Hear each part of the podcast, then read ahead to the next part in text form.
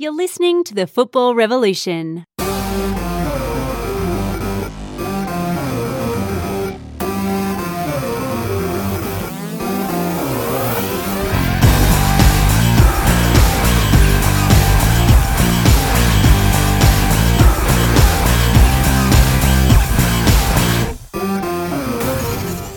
Hello and welcome to the Football Revolution. I'm your host, Geo. Thanks for joining us.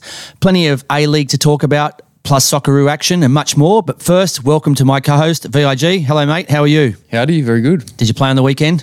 I did. Another 90 minutes? No, about 80. About 80. Yeah. So even after a, a big night out, a big wedding, you were able to play 90. But this week, what's the tennis taking it out of you watching the Australian Open? Yeah, a few few late nights watching the Open. Um, no, you know, you look, you know, when you're one of the fittest in the team, you, you deserve a bit of a rest at the end of the game, don't you? Are you talking about me being the fittest in the Football Revolution team? Is that why you're looking at me? That's why I'm looking dead dead at you. Now the games are back. Only if they need a little bit of extra motivation to never give up and keep fighting for the rest of the season. The A League teams look no further than El Nino. What a champion!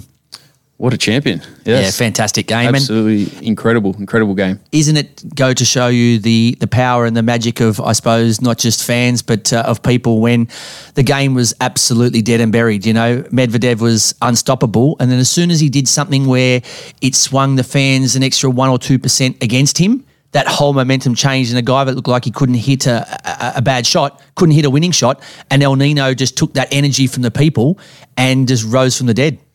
Yeah, look, he was great. He um, Medvedev, I think it, it was it was the turning point was when he started uh, discussing with the umpires about the ball boy, um, not not passing the balls around, not even evenly distributing the balls between them.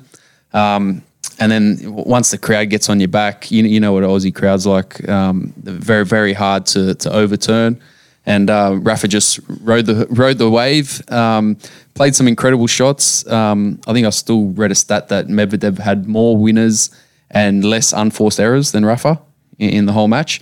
But I think Rafa just played those the big shots at the, at the big times and, and got himself out of trouble. And um, that, that's that's what a true champion does. Look, we're a football show, so I know we're talking about tennis, but the point I'm trying to get at is the fact that we need to start getting fans back to the games. We need to start getting bums on seats at these games because it adds not only to the atmosphere, but it gives the players a lift and you get better quality of football because the players are trying to impress a, a live audience. So I think that's what I'm getting at here. We love our tennis, but uh, football is our number one sport, and that's what the show's about. It doesn't matter what level of football you're playing. If there's people there watching you, when you're playing, you you automatically lift. You, you go to another level.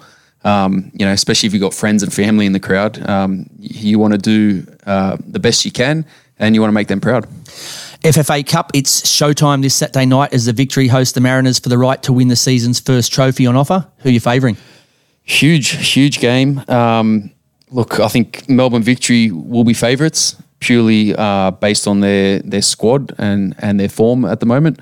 Surely not based on Jason Davidson's hair. You're not basing it on that, are you? I'm interested to see wh- what color it turns out this week. It could be uh, maybe he'll do it uh, gold to match the uh, cup or something like that. I'm not too sure. He needs some mirrors in his house. I think that kid. He's going real well at the the uh, at the victory, but uh, I'm not sure what's going on with the hairdo.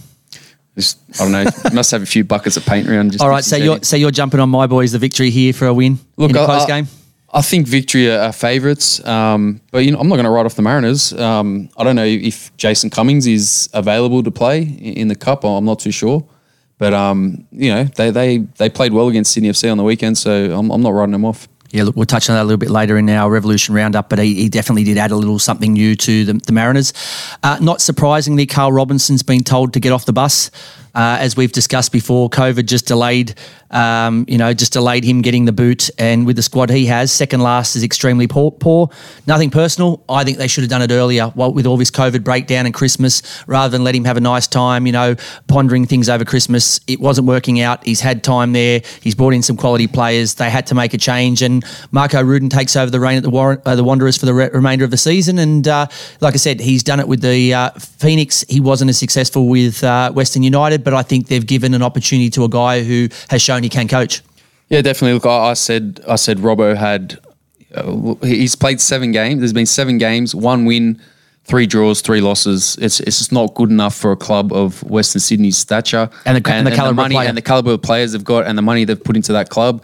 Um, something drastic needs to happen there. you know, yes, bringing uh, Rudan in to coach for the rest of the season, yeah, great, you know, but something drastically needs to change at that club from the top down.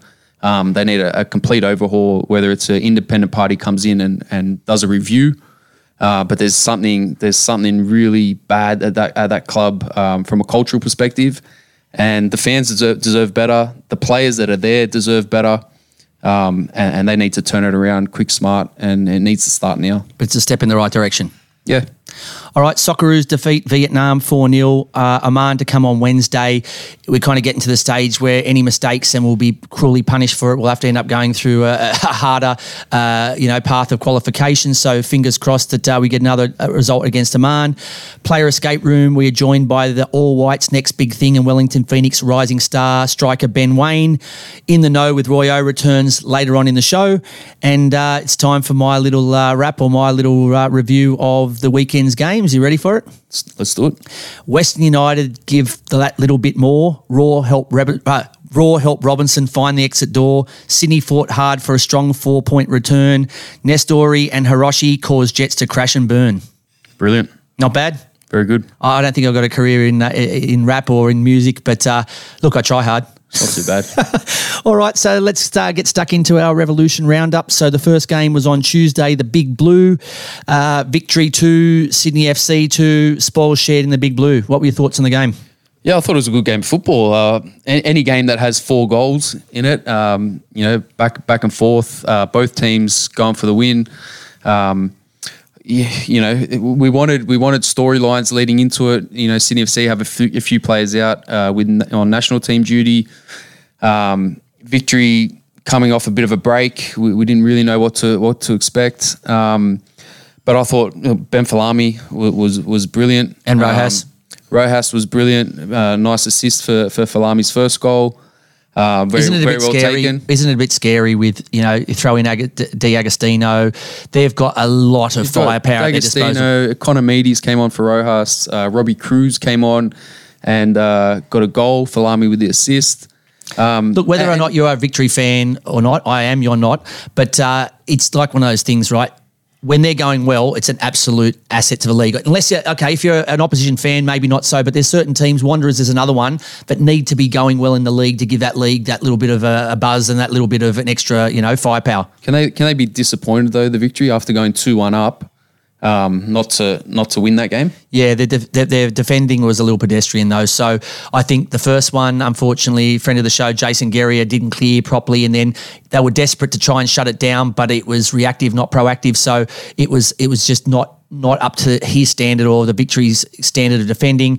And then uh, they let Bobo out jump them and score. So, look, I, I, think they've got plenty of firepower. They just need to tighten things. It's not dam- damage control, it's not panic rooms. I just think that, uh, look, the, the big blue is a big derby. And so sometimes you just let the better of the occasion get to you. And I, I, think that's what happened here. So I wouldn't be pressing the panic buttons. But aren't we very sport for riches when you look at, uh, you know, uh, Andrew Redmayne's away on national team duty, in steps uh, Thomas Heward Bell, and uh, pretty much they can thank uh, they can thank him for leaving Victoria with a point. He saved brilliantly to deny a brace from Folami. There was multiple saves.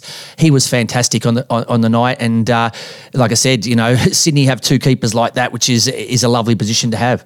Yeah, definitely. I, I think if if Sydney came away with with a win out of that, um, you know, Tom Heward Bell's done done brilliantly, but Ben Folami would be kicking himself as well because he's got to finish that. Um, but it is also a great save. Um, and then Folami comes back with with the assist later on to sort of rectify that mistake. But he, take nothing away from from Heward Bell, great save. Um, but I think Folami would have been would have been disappointed that he didn't finish that. I think uh, you go into the change rooms after the game, uh, into the Sydney change rooms, and on the board, you just would have written character, right? They showed character to come back uh, from being 2 1 down against a very good side. So, look, there, there's, I think at the moment, they're they take one step forward, two steps back. But I think at the moment, with basically all the players that Sydney have had in and out, you know, we've talked about it at great length. You know, with the with the quality of players they have out, it's look, it's a pass mark for them and, and a good result. Uh, moving on to the first of the two Saturday games, Western United versus Melbourne City. Look, unfortunately, uh, the game was stripped of multiple stars uh, due to international duty. So uh, City had you know, pretty much control of the game, but badly missed J Mac, Tilio, Metcalf, Leckie with the Aussies and Nabbout. Uh, Glover did all he could, including expertly saving a well taken penalty from Dean Magic, but it wasn't enough. In saying that, down the other end, human force field, uh, Jamie Young was also in fine form, but uh, Western United uh, ran out 1 0 winners over the champs thanks to uh, Lustica smacking home the winner. Yeah, look, second time this season, uh, they've, they've beaten City 1 0. Um, solid team performance. Uh, Diamanti was was good. Uh, yeah, he missed missed the penalty. Good good save from from Glover. Um, and at that stage, Melbourne City are probably thinking, you know, we're, we're still a chance here. We're still in this. Um, we, we can get something out of this game. Um, and then they sort of go to sleep a bit on, on from the corner. And uh, Lustica with a bit of a pole driver into into the bottom corner. So, um, you know, well deserved. I think United um, just sort of grounded out at the end, uh, held on um, and you know go away with, with two wins against City now. Look, Western United avoided back-to-back losses, you know, by by uh, by beating City one 0 But uh, look, you can only beat what you got in front of you, right? So unfortunately for City, they were stripped of players because they're representing the country, which you know uh, is is is something you can't avoid, unfortunately. But look, I think they'll be disappointed, City, with the way that they played, and they and they walk away with nothing. But it's hard to gauge their performance with the cattle they're missing, right? Yeah. And it's another with, with these, you know, do we go back to do we need to have international breaks for the A League as well? Yeah, look, I think if, especially if you're going to have, and I think you know, without uh, picking the weaker of the sports, I think the NRL does a good job of that, where they try and look and see how many players are going to get picked in Origin, and they give those teams the week off.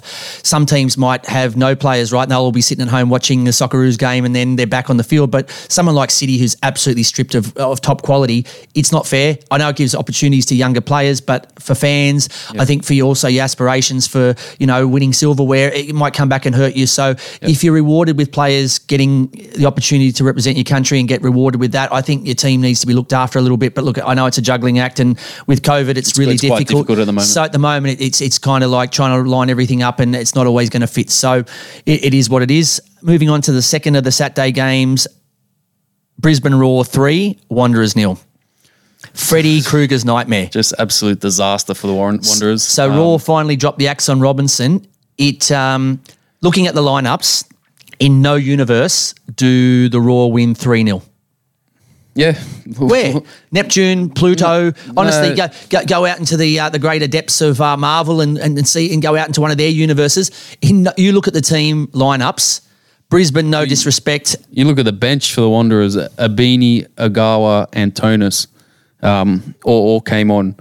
Um, you know, started. They, they they should be starters at, at most clubs. Um, Sad facts, right? Scored one less goal. This is Roar. Scored one less goal in the opening seven games combined against against the uh, the, the Wanderers. We spoke about they were in a goal drought. Yep. Yep. And could have been seven or eight. Absolutely appalling from the Wanderers. Um, and and look, this is not a criticism of him, but uh, the Roar looked a lot better without Lescano. Yeah, look, that's the one thing that didn't happen for them is that if he got on the score sheet, every all the stars would have aligned and it would have been a great day for them. But he's now been on the bench, I think, the last two weeks. Even though they lost three one to Adelaide, who are in good form, and they've t- taken care of the Wanderers now, who are struggling. They looked a lot better with um, Akari Mile, and Mileusnic and I think Akbari. he was Akbari was up front with Jay um, O'Shea. Jay O'Shea. Yep. And then he had Mileusnic on the, on, on the, the, left. on the flank. So yep. unfortunately for Lescano, unless he can start finding where the back of the net is, I think he'll he'll He's, know he more where the bench spot. is than where yep. the back of the net is. That's that's the, the sad facts. Yeah, he'll be, on the, he'll be on the pine. And Mileusnic could have had a he could have had a hat trick in the first half. I think. Um, you know, he, he's probably shaking his head, going, "Well, why didn't I walk away with the match ball?" Look, the the only positive, I suppose, for the Wanderers is they start now with a coach who's got a good record in the A League, Marko Rudan, and you can't go any lower. So he can only improve the performances. He can only, you know, he's he's okay. He's played at Sydney FC. He's coached at the Phoenix. He's coached at Western United, but he is a a Western boy. You know, he yeah. he played for United for a long periods of time. So this is a club that's close to his heart. So hopefully he can start to instill some sort of uh, fight and mongrel in because they look so pedestrian against Brisbane, who, let's be honest, have found it really difficult to break down teams. And it's not like they've created lots of chances and they've been missing. Some games they're lucky if they create one or two chances, and you've gone out there and every time they touch the ball, it looked like they could possibly score. Yeah, look, they looked like a team that had had no faith in in the coach, and and once the coaches lost the dressing room um, you know, there's there's no turning back from that, and um, you know, rightly so. We've seen we've seen Robbo get sacked um, a day later, so Um, you know, look, the Wanderers need need to turn this around. They need they need to do it quick. But in saying that, they've got a squad that's capable of of doing that, of turning turning this around and playing good football. They they just need to be uh, guided in the right way. And I think the club from a top down needs from the top down needs to be um, needs to be looked at. Some, Put- something needs to happen. Put there. yourself in, in the, the coach's shoes coming in, Marko Rudan. If that was you or I, you're rubbing your hands together. You're looking at Tomer Hemed, you're looking at Jack Rodwell, you're looking at Dimi Petratos, you're looking at Terry Antonis, you're looking at the quality. Uh, you know, you've got all, Troisi, you've got so many guys that you just, you, you Garkovic. It's absolutely, Absolutely. embarrassing of riches. But at the moment, whatever happened, whether he's a good coach, bad coach, they weren't uh, working under Robinson. They It didn't is. look like they were playing for Robinson. So Marko Rudan now gets a good chance, and he doesn't come in and take over a side that's got no players that he has to rebuild. He's got players here to start getting results. He does, he does. But with that with that squad comes pressure as well. It does, And but I'd much rather have pressure of having a good squad that's underperforming nothing. than have a rubbish squad that I have to try and work magic with and get them overperforming. Yeah, absolutely. So it wasn't all bad news for the Sydney clubs. So uh, on the Sunday, the first of the two Sunday games, Sydney FC ran out 3 2 winners over the Mariners. Some would say they get a little bit of revenge for the 2 0 league defeat back in December and the FFA Cup uh, semi final loss. But uh, the, probably the main thing I, I would have taken out of the game is you would have been mistaken for thinking return of the King Mustafa was supposed to be the replacement for Bratz.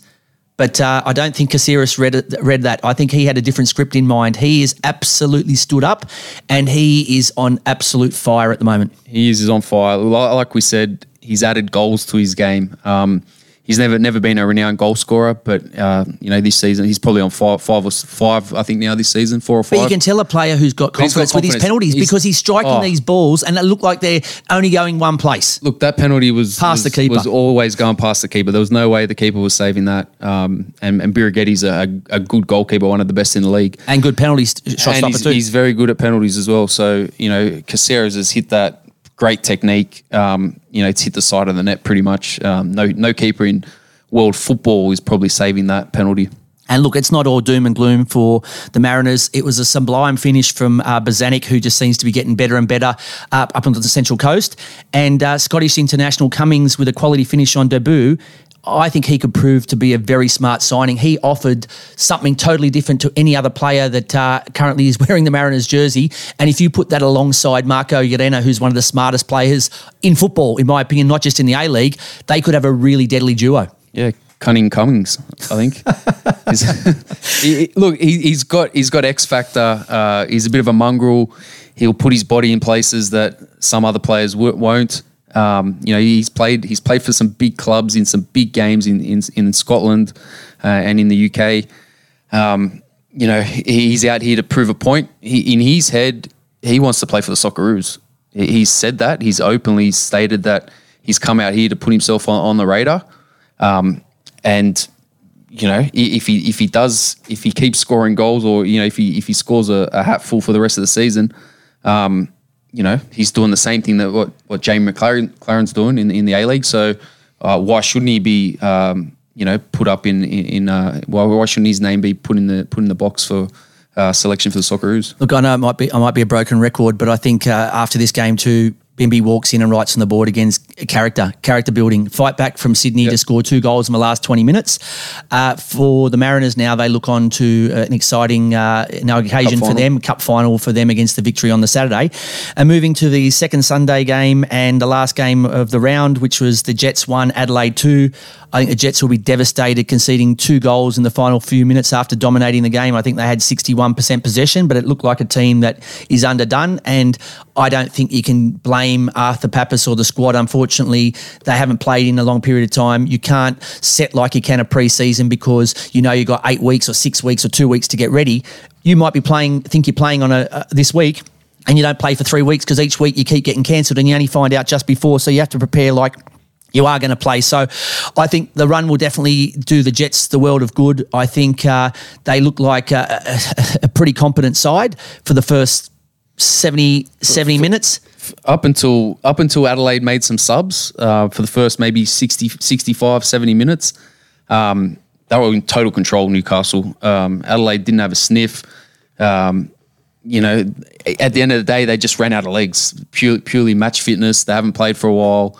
Um, we saw the same thing happen to Perth Glory when they when they hadn't played for a couple of weeks and they came back.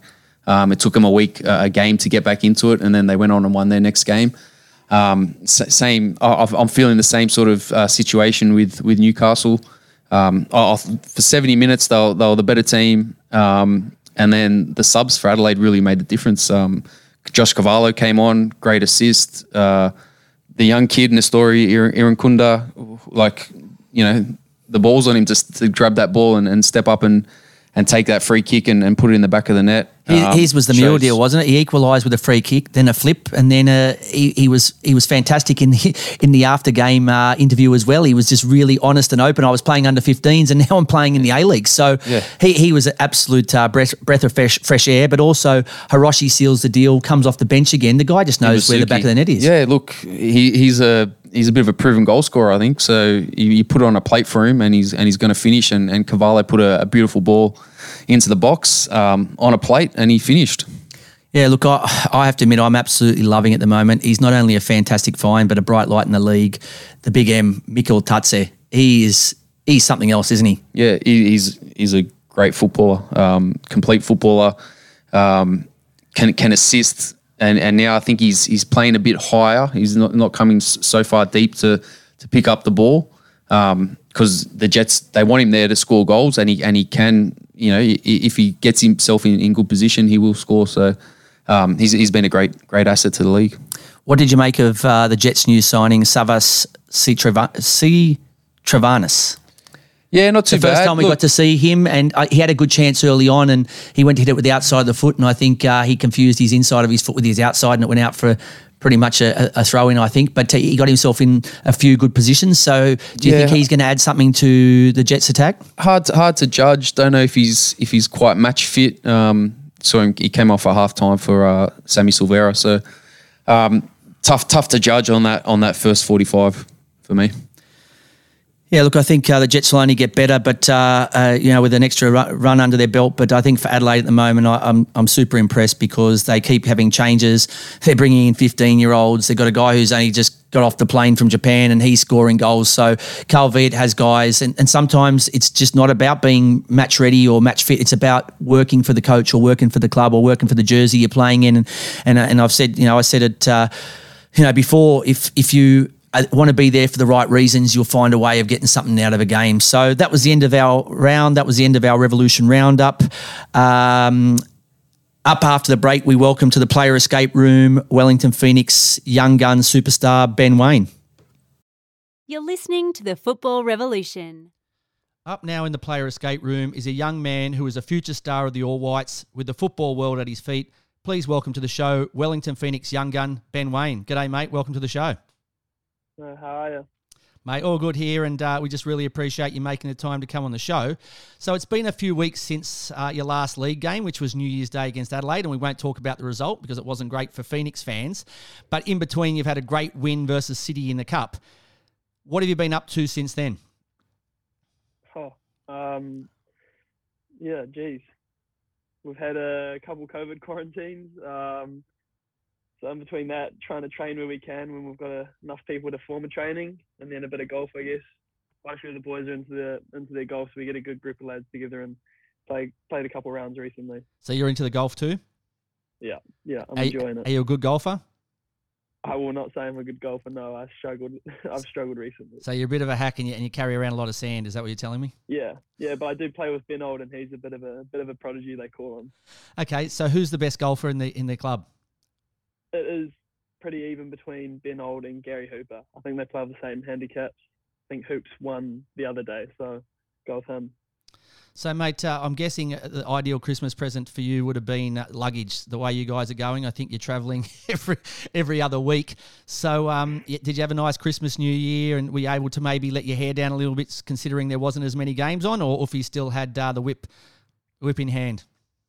No, we still we still had training on Christmas Day, but I mean, it's always tough being away from family. Um, but Josh Law's family actually put on a Christmas lunch and dinner for us out in out in Bronte, so we had a good good group of lads out there and spent a bit of time away from football and just you know relax and like you said, let the hair down. So it was nice. Mate, I know it's tough being away from family, but it could have been a lot worse places. Being at Bronte, nice beach and uh, beautiful weather, it could, it could have been a lot worse. So, uh, yeah, yeah I, I, think you, you got a pretty lucky draw there. Yeah, no, definitely. So, mate, it's been a, a, tough start to the season for you guys with only one win and one one draw. Uh, even though your cup form has been really good, you've been scoring. You slotted a pen in the shootout win against City. Does that give you guys confidence going into the cup semi against Victory, and also when the uh, league re- resumes this weekend? Yeah, I think so. Definitely. Um, I think our cup run shows what we can actually do when we when we play the way we're meant to. You know, play the way that Uffy sets us out to play, and when we actually get stuck into a game and fight for the fight for that result. I don't know whether if it's just because it's a one-off game, it's a bit more a bit more like that. But I don't see any difference between them and the league, and I think we can really pick up our form in the league just going off how we battled away against Melbourne City. I was going to ask that. So, you know, I, I, sort of compare them to being like cricket. You know, the, the league is a test match, and uh, and the the cup's sort of like a big bash or something where you go in there. Is there a, a, a distinct difference is in the way that you guys prepare? You know, does Uffy prepare differently for cup games or the league, or is it just turning out the moment you guys seem to be the cup specialists? And while you are struggling in the league, that uh, you know your cup form is just great because of the fact that you're going out there and, and it seems to be good on the night yeah, no, we set up to do the same thing. Um, we treat it the same, A League and FFA Cup. I mean, obviously there's different different results. I mean, you lose in the FFA Cup and you're out in the league. It's not quite the same, but I think the good thing I will say is that having an A League game, perhaps where we didn't perform, and then having a quick turnaround with FFA Cup has been a really good thing for us because we can put a few things to bed and you know change change what we need to change. So hopefully, once that league once the league does restart, we can we can really kick on. Look, uh, talking about the cup, I know you're a busy man, but is there any chance I can reach out to Jamo and see if uh, maybe you give him some penalty lessons? You've uh, you've tucked yours away easily. His first one is still going. I think it's into orbit, and his second one, I know Paulsen's pulled off some absolute cracker saves. But uh, after you've missed your first one, surely you, you make sure you get your second. Honestly, I can't say anything. I missed my first one as well. I know I scored my second, but no, I, I feel from penalties are penalties are a tough thing, and obviously at the end of the day, somebody's got to miss. So, yeah. Mates, you've represented New Zealand at under 20s and under 23 level, and your form has uh, has been really, really good. Has this earned a call from All Whites coach Danny Hay? Um, no, not that I know of, which is which is fine by me. I'm just going to keep working away and doing what I can to try and try and prove that I, I can be in that All White squad there's a lot of lot of good players, and I obviously want to be want to be in there and playing with players like Winston and uh, Chris Wood and stuff. So I'll just keep working away. Mate, I'm not as modest as you. I, I think he should definitely give you a call. I don't know what he's bloody waiting for, but uh, I might have to send him a message or something and say, look, you know, you've got you got a young superstar ready to go. You know, I know Chris Wood's just moved to Newcastle, but he'll probably be distracted with that. He better start getting the young players through. So I won't mention that uh, this came from you, but I definitely feel he should be giving you a call and getting you to the squad ASAP. No, thank you. Mates, I know last season you did lose some quality players, so obviously with Devere moving to Bulls and, and so on, but uh, obviously with players leaving, it gives more opportunities for the young players.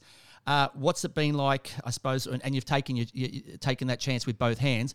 What's it like playing up front with a classy player like Golden Balls, David Ball? no, I love him to bits. Um, like even last year when I started playing more often, me and him seem to form quite a quite a good connection on the field, and I do really enjoy, you know, when I when I see both our names in that starting lineup because I know I know what we can do on the field, and we both have the, the same kind of principles, which is you know the work rate comes first, and you know the rest will follow. I mean, off the field he's a top guy as well, and I think that probably helps with forming the connection on the field. But yeah, no, it is really really cool.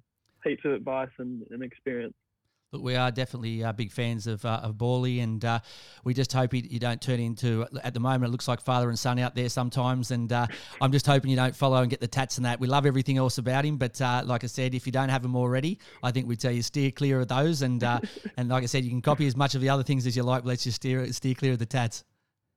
Yeah, I think my mum would say the same. All right, mate. So uh, last year you knocked back uh, an offer from Coventry, and there was other chasers that uh, were very interested in you as well. What made you stay at the Phoenix? For me, I see a lot of people going overseas, and this is my opinion that whether it, whether it's theirs or not, uh, maybe too soon. And you see quite a few players coming back to the A League. For me, my obviously it was a very tough decision, but my decision around that was based on all right, I've done well one season, but can I back that up? and prove to myself that yes, I actually deserve to not just a one if I do, deserve to go, and and that thinking as well, I'm going to go for a long time. I don't want to go and kind of you know come back and forth. Obviously, I love the A League, but you know I don't want to come back and forth. I'd love to go play my football in Europe and then at the end of my career come back. And that that's my main thinking behind that. And I know it's not going to be easy because there's a lot of added pressure with that, and uh, teams will be looking out for me a bit more. But I mean that's part of the that's part of the challenge in developing as a player, and that's something that I think I need to be able to deal with before I actually move away. Mate, I, look, I'm, I'm totally with you on that one. I, I feel sometimes the players here, I know it's very tempting, and you and you sometimes may feel that it's the only chance you'll ever get, but you don't want your CV being came here, loan, back again, back again, you know, travelling across and getting your frequent flyer points up. You want to make sure when you go to the leagues, whichever yeah. league it be, whether it be England or whether it be Germany or France or wherever, that you're there for a good long stint and you, you do the best you can in your football. You get yourself as many caps as you can, earn as much money as you can, and then come home at the end of it. You don't want to be travelling back and forwards all the time, you know. So, mate, I think you've done the right thing, and I think it's great for the league. And look, I'm realistic in the fact that uh, we love watching you play every week here in the A League, but there's going to be a time when you leave and go overseas, and the only difference is we'll be watching you over there, and someone new will come in and we'll start supporting them here as well. So I think, mate, we can't be greedy. We just got to take as, as you know as much as we can get of the best players we can, and then when they move on, we wish them all the best, and then we cheer on someone new. Yeah, yeah. All right, mate. So uh, you've, you've passed your, uh, your intro with flying colours. Are you ready to play the first of our two games, which is lock, stock, and three smoking balls? Yeah, let's do it. All right. If you could sign one player from the A League to join you at the Wellington Phoenix, who would it be? Wow, that's a good question. Craig Noone. Craig Noone. Okay, why? Yeah. I don't know. It's just something. Uh, when I watched him playing for City last year, I just like the way he plays. Very, very direct and gets a lot of crosses in and just very attacking. I, you know, I just like the way he plays. Yeah, I thought he, look, I thought he was fantastic. I would have said he would have been in the top few players last year, and you know, I know City are star-studded, but uh, for them to let him go has been a massive pickup for the Bulls, and. Uh, obviously, being yeah. a striker too, the quality of the balls he's putting in the box, an extra five yeah. or six goals on your tally wouldn't hurt either, would it? no, it wouldn't. All right, mate. If you could change one FIFA rule, what would it be? I think VAR for me I think VAR was the handball rule. The handball rule I don't even understand sometimes. It just seems like it changes every year. To be honest, yeah, that one for me. Does somebody try and explain it to you guys? Do you have like a session where you sit down, they try and explain the handball rule to you, or you guys are just flying blind at the moment? Yeah, I mean, and we're meant to at the start of the season have like a run through of the new rules with the referees, but yeah, I don't know. For me, it just seems to constantly change. It's hard to keep up with. It's hard. It's almost as hard to keep up with the distance rule, or you know, with uh, with COVID. One minute they're saying go four meters, three meters, two meters. Then you can go in with a mask, no masks. So yeah, look, I think if if uh, COVID, as bad as it's been, has shown the, the leagues anything, you need to get your rules clear and straight. So even if the fans don't understand, at least the players know what they're doing. Yeah, exactly. All right, mate. And the last question in uh, lock, stock, and three smoking balls is: if you could be any person for one day, who would it be? Ronaldo. Anyone. So, all right. You could have been the Pope. You could yeah, have been a rock star. You want to be Ronaldo. Yeah. Yeah. All right, mate. You just got to stay on the path you're going. That's all. So at the moment, pretty much all you need to do is just keep being Ben Waine and keep heading on that trajectory into the sky that you are. Sweet. No, it sounds good to me. The good thing is, at least you you understand the work involved. My uh, my ten year old. Uh, He's playing in the uh, for Sydney Olympic here in the uh, in the NPL youth leagues, and uh, he thinks you just turn up and you t- become Ronaldo. As good as look, he's got he's got a lot of talent, but uh, he thinks you play FIFA, you watch Ronaldo, and you turn up and you play. So at least you're you're more equipped to know what Ronaldo needs, what you need to do to be Ronaldo. but uh, maybe I might have to get him to give you a call sometime. Uh, good on him. All right, mate. So moving into our second game, as I explained to you uh, uh, a few of the rules off air, this is our version of the card game. Uh, you know, we call it Nuno.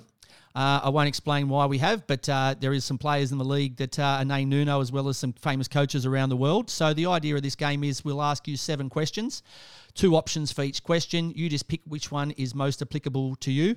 Um, and when you get to the end of the sixth question, you call out Nuno. Otherwise, we hit, with hit you with some penalty questions. I like you, so I don't want to hit you with any. So make sure you call out Nuno at the end of the sixth question. We will also be timing to see uh, how long you how long it takes you. To be honest, it's more about uh, quality now than it is about quantity. So the current uh, leader on the leaderboard is Christian Theoharous from uh, Western United. I think it's 25 5.17 seconds is his current time. But like I said, we're more worried about quality touches than we are about touches on the ball. Okay. All right, you ready to roll? Yeah, let's do it. All right, here we go. Start question number one Sand or snow? Sand. Home cooking or Uber Eats? Home cooking. Early bird or night owl? Early bird. Follow your head or your heart? Heart. Comedy or action movies? Comedy. Messi or Ronaldo? I think I know the answer to this. Yeah, Ronaldo. Nuno. Okay, and last one coffee or tea? Coffee. 27 seconds. Not bad, mate. Not bad at all. All right, so let's retra- let's backtrack on a few of these. Comedy over action movies. What's your favourite comedy movie? Favorite comedy movie. To be honest, I know this might be not a common one, but I'm a big fan of Austin Powers. Okay, yeah, I love Austin Powers, especially. Yeah. Uh, th- th- I think I don't know if it's number three or something when Gold members it, but he says he'll farger. So I've used that quite a few times on my son. It goes way over his head, and he doesn't understand what I'm talking about.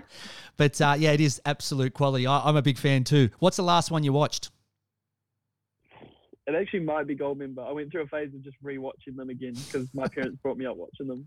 Okay, yeah, fantastic.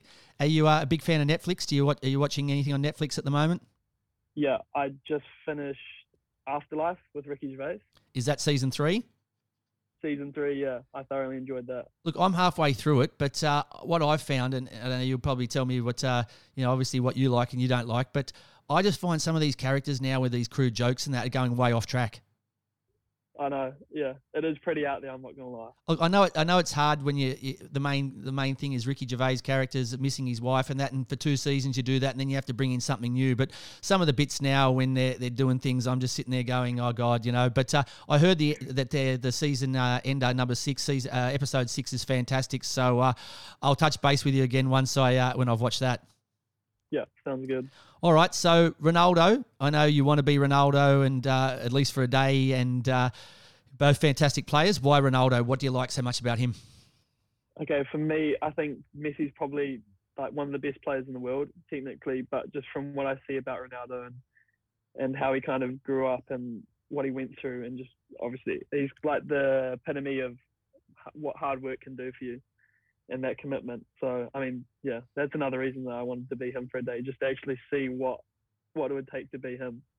Yeah, look, I uh, I'm a big fan, and I think both players are absolute quality. But uh, yeah, look, it's it's hard to go past either at the moment. But uh, I did put you on the spot, and uh, yeah, look, at the moment uh, he's not going as well as he can, but uh, you know the runs are on the board. Yeah. Home cooking, you went for over Uber Eats. Are you a bit of a chef? Can you cook? I can I can do all right. I'm not too bad. I'm still I'm still getting there. But yeah, can't beat mum and dad's cooking. That's Mate, for sure. COVID's probably done you a favour though, because if you were still at home, they'd Oh, be yeah. Uh, cooking all the time. You've had to obviously have a bit of a crack yourself now. If if you had to make something now to impress someone, whether it be Uffy or a girl or something, what would you what's your go to dish? What would you what would you have a crack at now? My go-to is a pasta dish, like a carbonara, or even we had gnocchi last night, so something like that. Yeah. Who's your roommate? Uh, Callan Elliot. Okay. So, uh, so I see you. So you cooked for the both of you last night. Do you take turns, or do, do you win by default? How does that work? Uh, usually we take turns, but last night we kind of we both helped out because it was the first time we'd we'd made that dish. But I tell you what, he's actually a, probably one of the better cooks. Yeah, on the team, I'd say. Okay, and this wasn't one of the questions, but I, I'd, I'd like to ask you. So, how are the new boys uh, settling in? I know you've got two two new lads that have joined the squad. Uh, how's things going with them?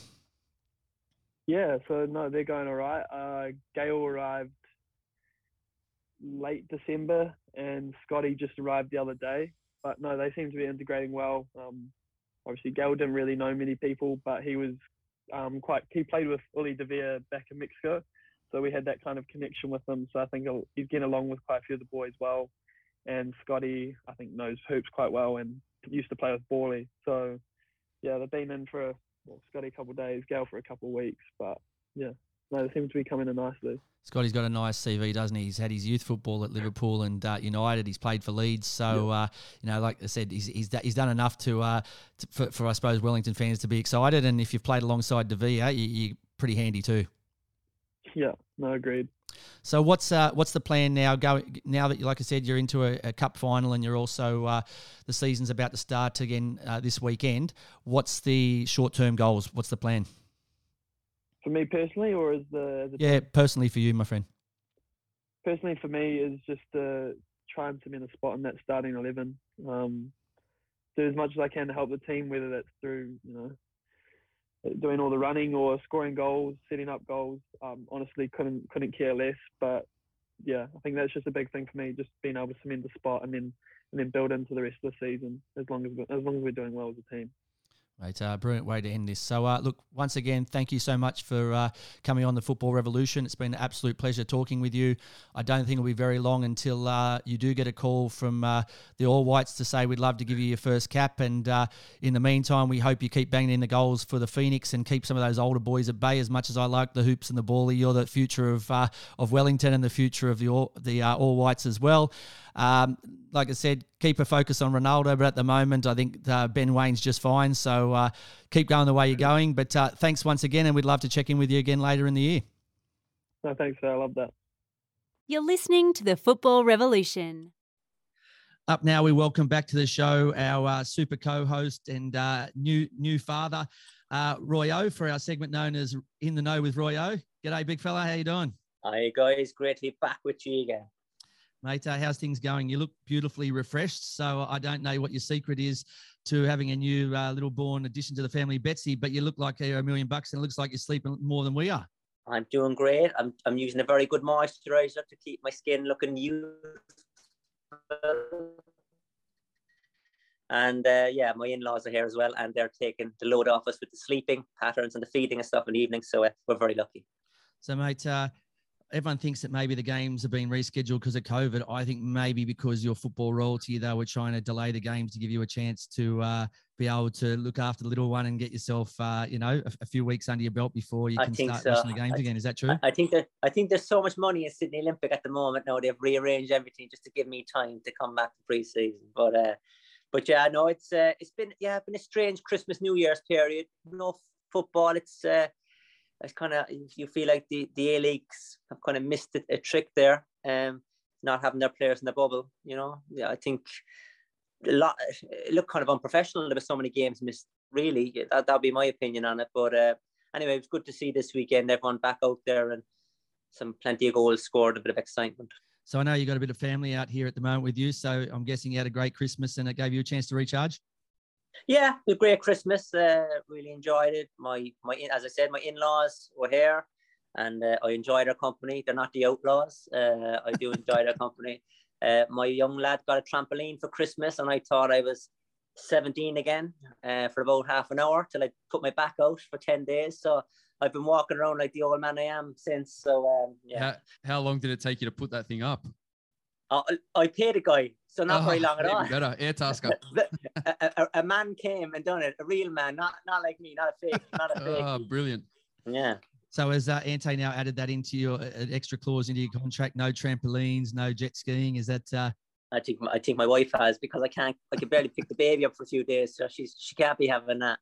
Mate, uh, your, your Olympic great white hope of uh, bringing some silverware home this uh, this year. So I think they need to make sure that they uh, wrap you in cotton wool. So no more fun activities for you. All right. No problem. All right, mate. So let's uh, fire a couple away at you and uh, get your thoughts on some of the things that's been happening in the league and around the league. So, your thoughts on the 33% sale of the league to Silver Lake, the investors, for 140 million. What should they do with the investment? Yeah, look, it's no secret. Football in this country needed a, an injection of cash, uh, and they've got it now. I suppose from a business perspective, it, it makes their A League licenses a little bit more, you know, um, expensive moving forward, more value to the clubs in that regard. But really and truly, now the money needs to go to the clubs quick. I don't think they, they've got it in time. If I'm looking at the transfer window and the lack of signings in the A League, I think they need the, the money because of, you know, all the COVID cancellations, the empty stadiums because of people's anxiety of going to grounds at the moment. Um, the clubs probably are suffering in their back pocket. But, you know, long term, I think we need um, purpose built stadiums, football stadiums. We need clubs need their own training ground, their own training bases to compete, you know, and, and move football forward. and ultimately re-engagement with the fans, supporters is what it's all about. Uh, and to do that, as we touched on previously off air, uh, it needs a bit more advertising and a bit more marketing. Um, it's very easy at this moment in time to miss an A Leagues match. Uh, I feel uh, I'm not a big guy for for social media. Uh, I'll watch the news. Uh, you know, I'll I'll be listening to the radio in the car. I'm not hearing. I'm hearing a little bit, but I'm not hearing enough A Leagues. You know, and that's my that's where I would be putting the money. I think uh, really remarket, rebrand the league like they have done, but really emphasize the point you now after all these cancellations over the Christmas period.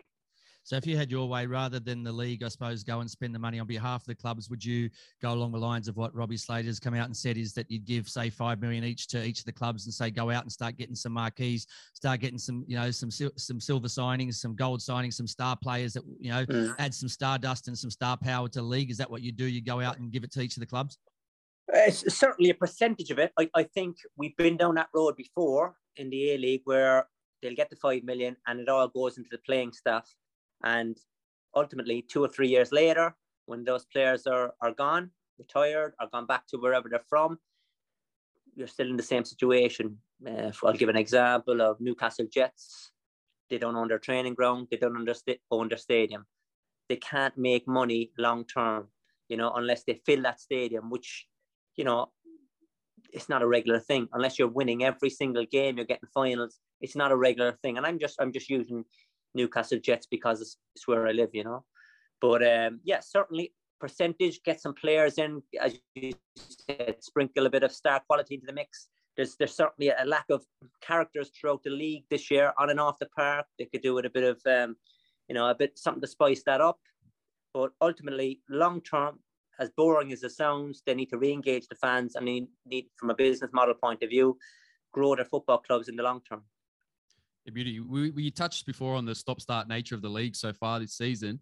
How hard is it for a player to to to you know play one game, then have two weeks off, play another game, um, with all the postponements? How how hard is it to to find a rhythm? Exactly, it's a great point, and that's exactly it. It's, it's it's very difficult. It's great for players that were struggling with injuries and need a bit of time. That bought them five or six weeks there for a few teams that they can say, right, I can get this hamstring or this groin sorted out and really just take some time off. I'd have some Christmas with my family. But if you're a goal scorer, for example, and you're in red hot form, you want to be playing two or three games a week. You don't want to be waiting five weeks when you're on a, you know, you're in a red hot streak. So, um, yeah, it's been, you know, uh, you, you would say it's been difficult for a lot of teams. And um, again, you watched a few of the games yesterday. Adelaide in the last 20 minutes looked like a fitter and sharper team than Newcastle Jets were. But in the first 70 minutes, Newcastle Jets looked very good. It looked like they need another little mini preseason of games now because of, you know, they, they were a bit leggy in the end and, and it cost them ultimately. But, um, but no, that's, yeah, it is. Rhythm is the word. You lose your rhythm, you lose your kind of, um, you know, the, the good, the good path you're on. But uh, I'm sure, look, there's no excuses now. A lot of teams are in the same boat and they'll all be playing each other pretty soon. So it should even itself up, you know, in this in these circumstances. I think probably the other difficult thing, Big O, is the fact that uh, it's not the same for every club. So you've got, for example, Sydney with the FFA Cup, and their fixtures have been playing pretty much know, the last few weeks, whereas the Bulls we haven't seen them. So I think they've been mm. in the movies every day. I think Christmas, uh, Christmas and school holiday movies. I think they're there every single day with Ante watching a, a new flick. But uh, yeah, look, it's really hard because, like I said, Sydney, you know, it, it, did derail them because they had two good wins after struggling early on, and then they had a break and they they they had to, to, get, get starting again. But whereas the Bulls, you don't know how they're going to come out. Um, you don't know this, you know, tomorrow when they when they come back on the pitch, you don't know how they're going to find their feet. Have they been doing some hard physical work to make sure they're ready, or have they just been doing light work? Because you don't know. You know, you can't prepare. It's not like there's three weeks and you know you're starting three weeks. You could think you're going to play next week and it gets postponed for two or three weeks. So it's, it's just really difficult. Yep, absolutely, absolutely it is. And and as you said, a couple of teams have, have struggled with that, uh, and other teams have used it to their advantage to, to find a little bit of form you know, from from the rest. I was I was mentioned to a, a few of the, the, guests that we've had over the couple of weeks too that the, the best thing from a player's point of view is you're still getting paid. It's amazing. You're not playing. You're not playing, and you get to get go home. Maybe go and put up uh, Royo's uh, trampoline, get a bit of extra cash on the side on top of uh, the salary you're getting. This is fantastic news. I I- I'd love to see. Is there a couple of uh, the players on Airtasker doing uh, some extra work on top of the contracts they've already got, just topping up their base salary? I Odd, don't know about odd, that. jo- odd jobbing around the place. Fantastic. Great idea. That's a good initiative. You should start that one up, Gio. Mate, I reckon the A leagues. I A-League's reckon the A leagues. Yeah, A leagues A tasker. You know, if you if you want one of your favourite stars to come out and uh, put a baby crib together, or you know, Josh, you might need I- that I in the coming that. I weeks. need I know you just do. uh, you just give them a call to your favourite club and uh, you, you agree a price and out they Send come. them out. Beauty. Hey, by by the way, by the way, from watching the, from watching some of the games this year, I think they got a few players from Air, uh, Air Tasker. you reckon the reverse? They're going the other yeah, way. Yeah, they've gone the other way. They've hmm. said, oh, can he fill it? Can he, can he play in the left wing? And yeah, I can play left wing. Yeah, what's the I'm what's the to say way? you, you, you're not bad at putting that uh, wardrobe together. What, yeah, what do you like at playing as a centre back? We, There you we go, need yeah. spare one of those. Ten day contract and they're cheap as well. So I give it a go. I give it a go. Yeah, no worries. That's yeah. it. All right, mate. Um, Socceroos played last week. Thoughts on their performance in the uh, 4 0 win against Vietnam? Yeah, look, I think it was exactly the result you would have expected. A game they're expected to win and score plenty of goals. Um, positives out of the game were, you know, all current or former A League players scoring goals. That's that's great. That shows that there is, amongst all the negativity or a little bit of negativity over the Christmas period, that there is a lot of positives, you know, that have come from the A League and, and continue to do so. Um, I thought, you know, Maclaren starting up front, they look they look more of a, a threat to Vietnam than they had in the previous game. But I do I do think Arnie prefers to play Duke against the stronger nations and the more physical nations for whatever reason. That's his prerogative as a coach.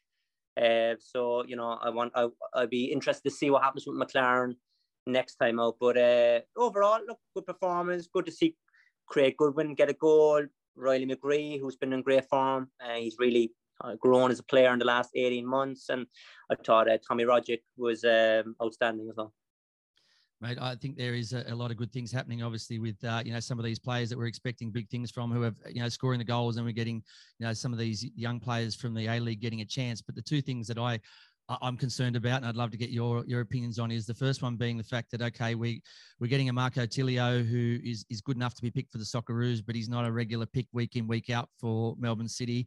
You know, there's there's other players too. Like I said, they're good enough to be able to make our national team, but they're not good enough to be getting a start in an A League team, which I- find you know a a bit crazy. And, and the second thing that I, I'd probably touch on is the fact that, uh, which is a concern, is you know it's been a few years now, and we've continuously had our best players, you know, falling out of the top leagues, and now all of a sudden Boyle's come out now and say he's not playing in Scotland anymore when he's been sensational. He's moving. Is he moving to Asia? He's going to Saudi Arabia. Saudi. Arabia Saudi, next year. I, I I don't know how we stop this, but you know, players going and playing those leagues, eventually you, you go from being at a high standard like you are playing in these top levels to within 18 months you're at a level which is around which is the same as the players around you, which is a second string or a third string competition. Mm. Yeah, look, I, I, I think the game has changed. I, it's it's very similar to my homeland as well in, in Ireland. I think uh, you go back to the, the mid to late nineties. There was a lot of Irish players, Republic of Irish players, playing in the Premier League week in week out. You know, clocking up a lot of minutes. Um, we've only got half that amount of players in the Premier League now, and they're at lower level clubs. So you're talking when I'm I'm talking about Paul McGrath, Roy Keane, Denis Irwin. You know, guys that were playing week out, you know, week in, week out for the top clubs, you know, in the Premier League. Right now, we've got guys that are trying to avoid relegation every year and they're not even guaranteed starters at tho- those clubs. So I think Australia is similar. I think uh, the dynamic of the way the top level leagues sign players now, they, they kind of go in a different market. You know, your Arsene Wenger came in and changed the game uh, from a coach's perspective. He started bringing a lot of African boys and a lot of guys from Eastern Europe, um, you know, and he, he just changed the way people signed players and scouted players. And uh, for the better as well, by the way. The, I think the Premier League has gone from strength to strength. But uh, it's, it's certainly marginalised Australian uh, and Irish players in, in a way because um, it's, I suppose, just a, a different market. It's more competitive. It's harder to get in. So that's why you see a lot of Aussies they, they go over and play in, you know your your Hollands, your Belgiums, your Denmarks to try and you know stepping stone up to the top level. You know, uh, and and that's happened historically as well. I think Paul Okon played in in Club Bruges before he ever went uh, to to Italy and and England after that. But um, but I know what you're saying about Boyle. I think you're saying test yourself for as long as you can at the highest level because it's going to benefit your country. Yes, I agree with you 110%. But uh, I'm sure he's going to Saudi Arabia on six, mm. seven, eight times his money. And he's got a very short career and he hasn't had his crack at the big leagues. He's 30 years old. He's probably saying, This is my this is my chance to kind of uh, line the coffers, get a few quid in the bank, pay my bills off so I can retire in peace. Yeah, it's, it's a move that's going to set him up for life rather yeah. than progress his career. I don't, to a I don't rate level. it. Yeah, I don't rate it. But it, uh, it's hard to say. You, you, we sit here and say, you know, mate, I had a choice of being on big shows with with big stars or being on here with you, mate. And I've chosen to be on you because I'd rather be down to earth, even if I'm getting paid peanuts, right? That's you why you're a good you bloke. you stick with the grounded people and the, and the good people. You want to be around good people. But uh, I haven't prepped, I haven't prepped you for this one, Royo. But while you're talking about uh, those sorts of topics, so obviously uh, the Welsh clubs have an opportunity to play in the Premier League. Scotland are happy to stay on their own. Do you know mm-hmm. what? Why has Ireland never been interested in trying to, you know, work their way through rather than have their own league, which obviously, you know, struggles. It's not a, a heavyweight competition, but uh, yeah. uh, why have they never had an interest in trying to get themselves into the lower levels and get themselves in there? Because obviously that'd be huge for them if they had a club or two playing in there, and then players were able to play for for Ireland, where they're very passionate, rather than go and play, you know, in the Premier League for an English club, which maybe is not their first pref.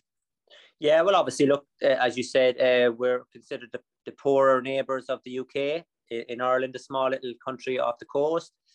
But you know, we've we've produced a lot of Premier League players, a lot of top quality footballers over the years that play worldwide.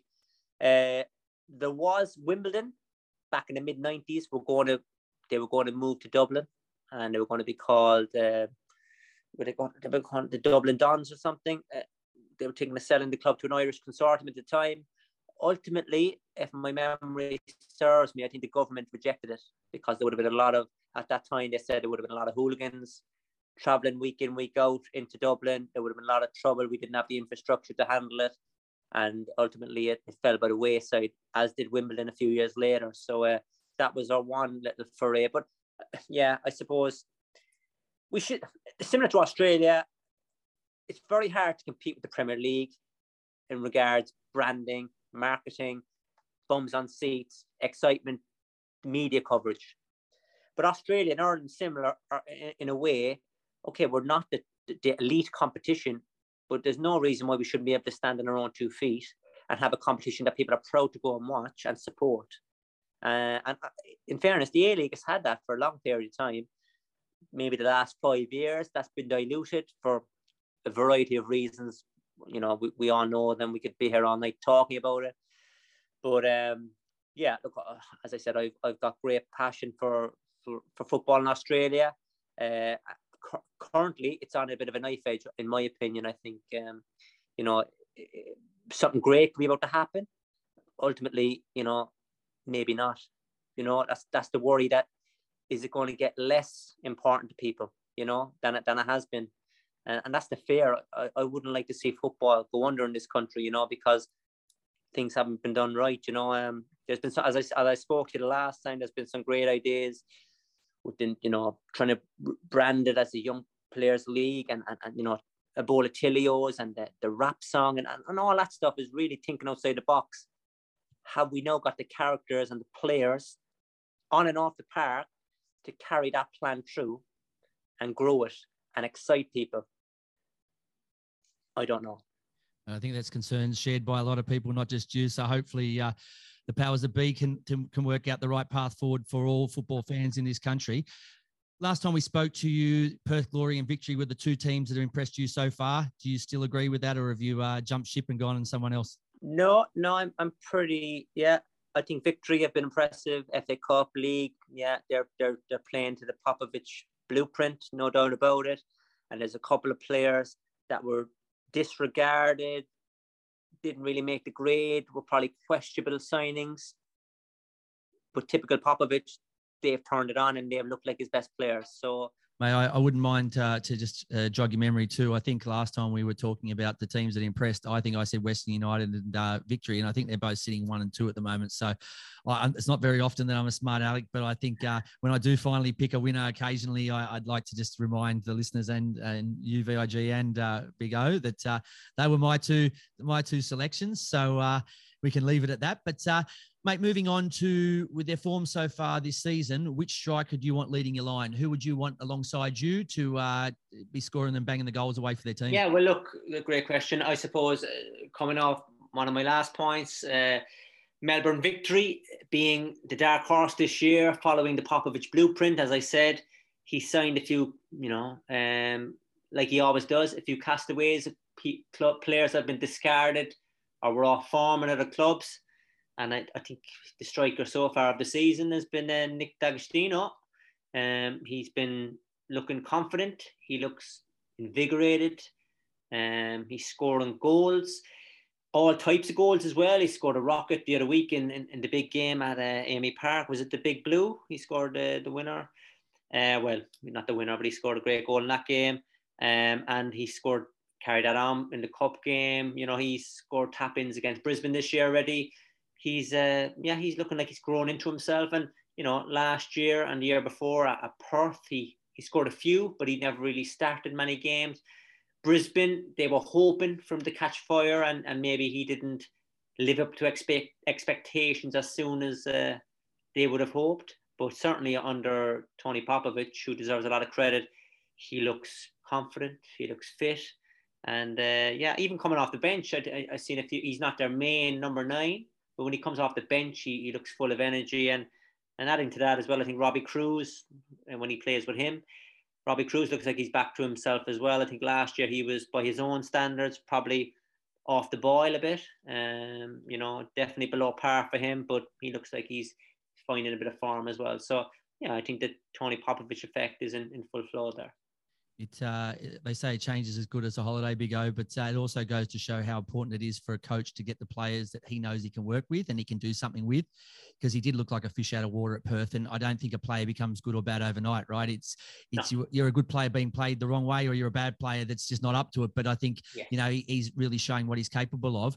But uh, speaking of strikers, so Mikeltadze at uh, the Jets, I, I, I would love to have seen the two of you together. Have you been impressed by him?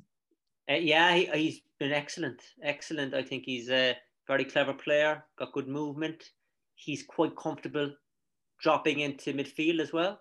Actually, when I, I went to watch him live a few weeks ago, um, and I thought for me, he was even dropping in too much. He was being too unselfish and trying to carry a lot of load uh, creatively for the team when he should have been more selfish and getting in penalty spot in the six yard box. And he started to do that and he's getting his goals. Uh, he scored a good goal against Adelaide yesterday. Uh, him, I think, Penha and Boumal have been really, really good so far. Really good acquisitions. Please tell me they gave you free tickets. You didn't have to buy tickets to go to a game, did you? I was actually working. I was I was doing the ambassadors lounge. I was doing the chairman's okay. lounge. I was the MC. So Beautiful. I was there. I was there as a in, in, with my Newcastle Jets hat on as such. I was working for the club that day, but uh, yeah, they played Wellington the same day. It was their best performance of this season. Actually, the men and women. The women won 5 0 before, the men won 4 0 after. So it was a, a, good day at the office for Newcastle Jets. But yeah, t- you're talking earlier on, uh, lads, about you know losing that rhythm over the cancellation cancellation of games over Christmas. Newcastle looked in the last 20 minutes like they they were a team that hasn't played in five weeks, and with 20 minutes to go, Adelaide smelt blood and they kind of ran over the top of them, which you wouldn't have said would have happened Newcastle Jets early in the season with their fitness levels. Speaking of that game and, and speaking of strikers, uh, young Nestory Irankunda yeah. scores a great free kick. Uh, where were you playing at 15 and your thoughts on his talent? Yeah, I was, uh, well, his talent, what, one thing I saw yesterday, he looks like a huge talent, but he also looks like he can handle pressure to take that ball for the free kick at 15 years old when you're t- playing with a team of men. Um, that shows a pair of balls, which is really impressive. But you have to be very careful. With, you know, he's a kid. You don't want to burn him out. You don't want to put too much pressure on him. He's the next white hope of Australian football. I'd like to see him progress now at his own rate. You know, um, people are very quick to, oh, he's the he's the next big thing. He's the next prodigy. We found our new Viduka. This, you know, it puts undue pressure and stress on young players. But um, yeah, look, I, I, I hope he does progress into the what he showed yesterday. The glimpses he showed, showed yesterday when he came off the bench, he was uh, terrific and, and good on him. Good on him. He's from a good family, obviously. He's a, a good, strong character. But you're asking me where I was. I was. Uh, Were you taking the, free kicks at 15 in the first team? Ah, we go. I don't know. I, I'm not. I, I. I don't think I was even talking to the first team players when I went to England at 15. Uh, I was. I was in awe. I was in awe of these guys, the likes of John Aloisi, and that were in the first team at, at Coventry when I went there, and uh, yeah, a, a, hello in the morning made my day. You know, I was doing their boots, and I was just getting on with life and being away from home. But um, yeah, for him to pick the ball up and say, "Get out of my way! I'm taking this," and I'm knocking it over. Uh, Jurman and Elsie, some big timber in there, some experienced timber, and put it in the in the, in the top bin. Good on him. And um, as much as it pains me to, to see Newcastle lose, it was a great story. Really, it's a great story to see young young guys making the breakthrough. Maybe not even the young guys we were expecting to make the break, breakthrough. You know who knows if you learned how to do one of those somersaults, maybe they would have started letting you take free kicks and uh, and things when you were 15 too. But uh, mate, it's too, it's too late to teach you it now. But uh, maybe we could pass it on to uh, some of the younger players coming through the ranks. Next gen, next gen, mate. That's it. Mate, and just before we let you go, by the season to date, who do you think's repaid their money this far into the season already? Who's who's the player that you think uh, you know they've they've earned their dollars already? Yeah, look, it's very hard to go into any new team um, and and establish yourself straight away. very difficult. Uh, you know, you have to you have to get away from football. You gotta get to know the area. You gotta get to know the culture of the club. It's very very rare someone comes into a club and instantly just hits the ground running. Uh, and in saying that, that's where I think Adelaide have done good business. They haven't signed a lot, but getting Craig Goodwin back at the end of last year, back end of last year, was a, a great signing. Um, obviously, they know him at the club. He knows the A League inside out, and he's a player at the moment. I think is in the you know the prime of his powers. He looks really good every time I've seen him this year. Really confident, really direct, and uh, great news not only for the A League but I think for Socceroos as well. I thought you see the elation in his celebration last week for the Socceroos was terrific to see that emotion um, someone to play with genuine emotion. You know, I think, uh, you know, people, everything is stage managed in today's game all over the world. You know, nobody shows their true personality. Nobody interviews the way they would talk to you off camera. But uh, to see someone like that score a goal, he's almost in tears because it actually did mean something to him. Yeah, it's great to see. And yeah, for me, he's been the signing of the season, uh, hands down.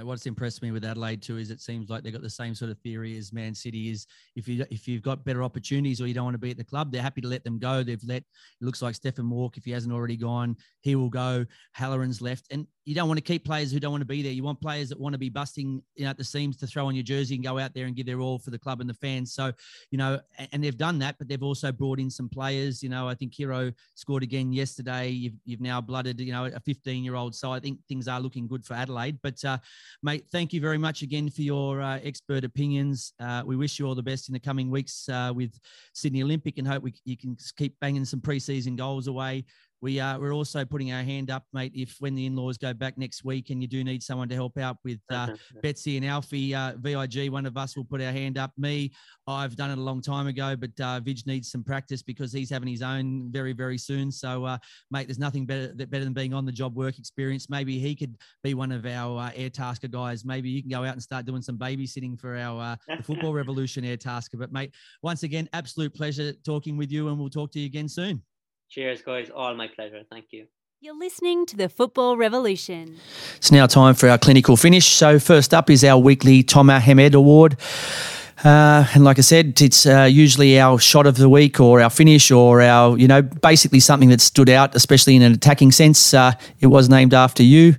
A little bit too, VIG, for you always coming in, Tomer Hemed. But uh, moving on, so some excellent goals to choose from uh, this week. We've been sport for choice. Previous weeks it's been a little bit hard to pick the winner, but uh, this week it's uh, whoever wins it's going to have earned it. So the two that I'd probably go for would be the man that I'm absolutely a big fan of at the moment. Uh, it'd either be Mikeltadze's uh, acrobatic acrobatic finish um, versus Adelaide, or it would be rookie Nestory Irankunda's uh, free kick, and then uh, to top it off, the fantastic uh, somersault. So they're the two that I think uh, uh, are great uh, deservants of this week's Tomer Hemed Award. But what are your thoughts? Yeah, look, both both very nice goals um, from the same fixture. Um, so if you're up there watching that watching that live or, or watching on TV, um, that is correct. You, I just realised they put both from the you, same game. Pay attention, you were, you were blessed. You were blessed yeah. in that fixture. Some some great goals. Um, look, I, don't think I can go past the, the young 15 year old coming on, um, you know, taking that ball, uh, stepping up to take that that free kick, and cool cool as you like, you know, putting it over the wall. Um, into the back of the net, and then uh, just you know stroll off and a couple backflips and a you know somersault. All right, so uh, the, the biggest highlight of his career so far will be that Nestory's taken home our weekly Tomer Hemed Award uh, for the goal of the week.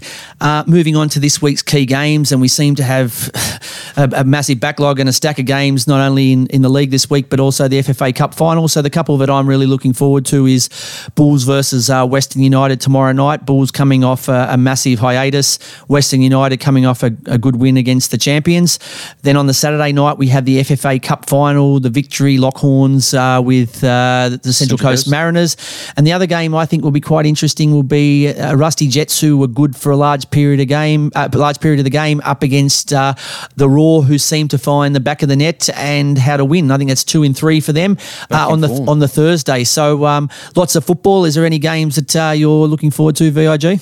Yeah, look, Friday night, also Adelaide Sydney FC. Um, always always a good fixture. Nice grudge match. It is, and then you know the Wanderers up against Western United again on uh, Saturday afternoon, which is a massive first game for uh, for Mike Rudan. Um, and the Wanderers have to turn turn things around. The only way is up, baby. The only way is up. they're, they're, they're at the bottom the bottom of the bottom at the moment, um, and they have to they have to get things going there with with the squad they have. Okay, so um, if you've missed the show t- tonight or you've missed any of the episodes or you want to go back and have a listen to something that uh, you've already listened to but you really enjoyed, where can they hear the show? Yeah, you can, you can, catch us on Football Nation Radio across their platforms. Um, and then you can also catch us on Spotify, Apple, and Google Podcasts. And uh, this week, I think we've got a special uh, for the, the listeners. What are we going to be doing on Friday? Yeah, we're going to drop a, a special uh, podcast. Um, we have caught up with uh, Andrew Redmayne, so we'll be dropping that on, on Friday before the FFA Cup final and, and a little preview on that as well. Okay, so on top of the uh, FFA Cup final preview, as well as uh, Socceroos and Sydney FC shotstopper Andrew Redmayne will also uh, be uh, re- uh, doing a Revolution roundup or a mini Revolution roundup of the three games that were played up until the Friday. Uh, that will also not only uh, give us give you the listeners an update on that, but it'll also free up a bit of time for next week's show where we're going to have an absolute uh, you know log ahead of smorgasbord of, of, football games of, of, fixtures. So and, and hopefully some some good news with the Socceroos playing against Oman. Hopefully we get a win there. I was going to say we do wish Arnie and um, the boys the best of luck against Oman. But uh, we'd like to thank our special guest tonight, uh, Ben Waine, for coming on the show and being such good value. We'd also love to uh, thank very much our uh, our co-host and uh, big friend of the show, Roy O'D, for his segment uh, in the know with Roy O. We've got some huge guests coming up over the next week, which we're really looking forward to. And like I said, a second show on Friday. So look, lots to look forward to. We thank you very much for not only listening to the show but supporting us here at the Football Revolution. And until uh, till Friday. As we say, rise up and join the football revolution. We'll catch you Friday.